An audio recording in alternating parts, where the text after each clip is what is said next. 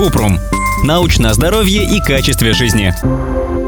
Почему нельзя пить антибиотики просто так? Антибиотики лечат бактериальные инфекции и серьезные осложнения, но если пить антибиотики без контроля, они перестают работать. Бактерии, на которые они действуют, приобретают лекарственную устойчивость или резистентность.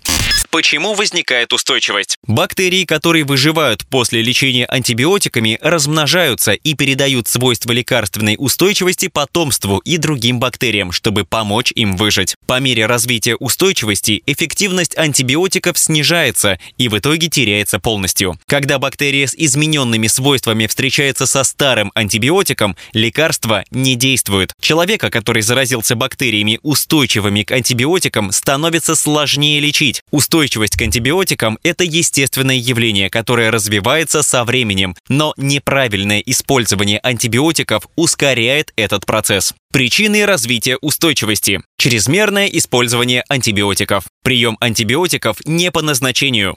Плохая профилактика и контроль инфекций и болезней в медицинских учреждениях. Плохая гигиена и санитария. Плохой доступ к качественным недорогим лекарствам, вакцинам.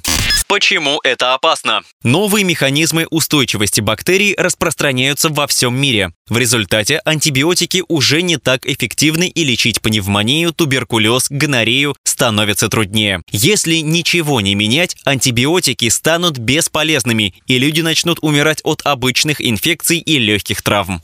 Обращаться с осторожностью. Антибиотики лечат бактериальные инфекции, но не вирусные. Например, антибиотик подходит для лечения стрептококковой ангины, но его не нужно пить при боли в горле. Рекомендации по использованию антибиотиков. Нужны для лечения опасных для жизни состояний, например, пневмонии, сепсиса или для людей с высоким риском развития инфекций. Например, с терминальной стадией болезни почек при химиотерапии или после операции. Не нужны при многих инфекциях носовых пазух и некоторых ушных инфекциях. Не действуют на вирусы, которые вызывают простуду, грипп, бронхит или насморк. Более того, прием антибиотика при вирусной инфекции может вызывать побочные эффекты. Он атакует полезные бактерии и приводит к развитию у них лекарственной устойчивости, а бактерии передают эти свойства другим микробам. Применяют для лечения вторичной бактериальной инфекции.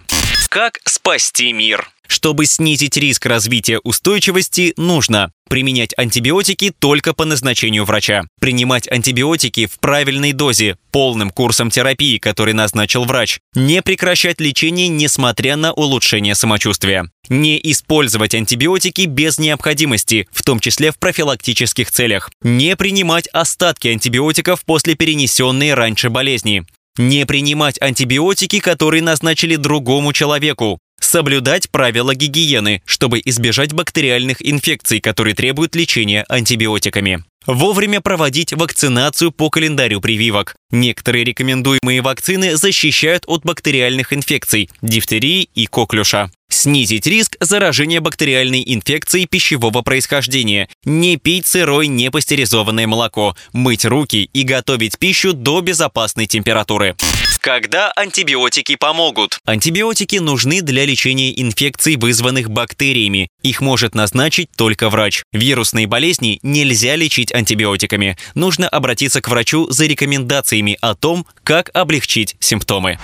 Ссылки на источники в описании подкаста. Подписывайтесь на подкаст Купрум, ставьте звездочки, оставляйте комментарии и заглядывайте на наш сайт kuprum.media. Еще больше проверенной медицины в нашем подкасте без шапки. Врачи и ученые, которым мы доверяем, отвечают на самые каверзные вопросы о здоровье. До встречи!